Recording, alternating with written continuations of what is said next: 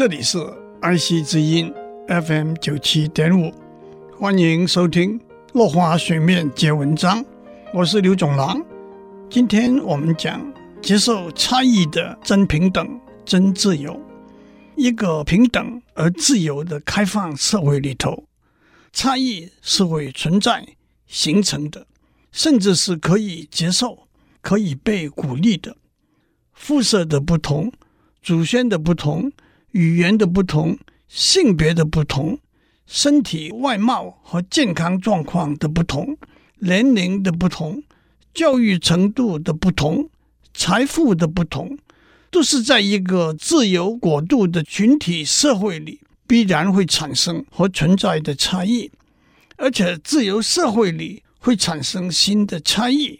比如台湾的外籍配偶和他们的子女就是一个新族群，而台湾现在的外籍配偶人数已经到达三十万了。但是差异并不等于分隔、距离、歧视、敌视，把差异转为距离是人为的。这种人为的距离的形成，可能始于传统、愚昧、无知和偏见。更有可能是被刻意的扭曲、放大和丑化。这种人为距离的形成，也许一开始是个人或者少数人之间的距离，但却有可能形成族群之间的距离。当一个微小的差异被放大、被曲解、被情绪化，成为严峻的族群对立的距离的时候，社会将失去和谐。而变得动荡，将失去进步的原动力，甚至造成悲惨的后果，让国家和社会付出非常沉重的代价。因此，在一个平等的社会里，第一要努力消弭这些差异，缩短已经形成的距离。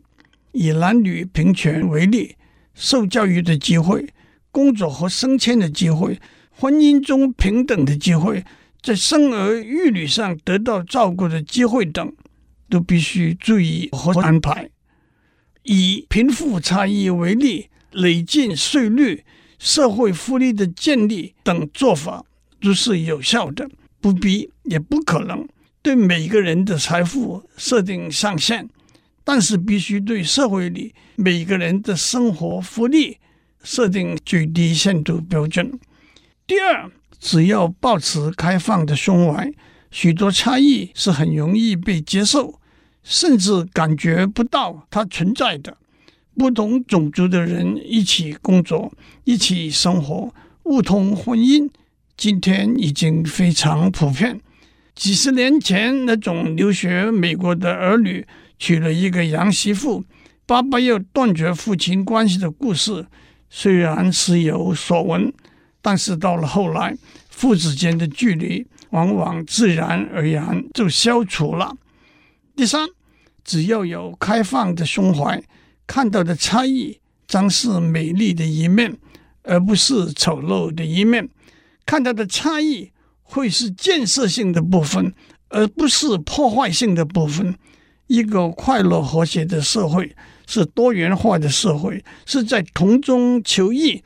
异中取同的社会，当我们说平等和自由是普世价值的时候，必须了解平等和自由的直接产品正是快乐与和谐。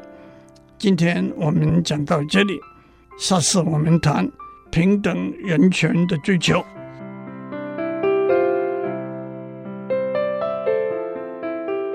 以上内容由台达电子文教基金会赞助播出。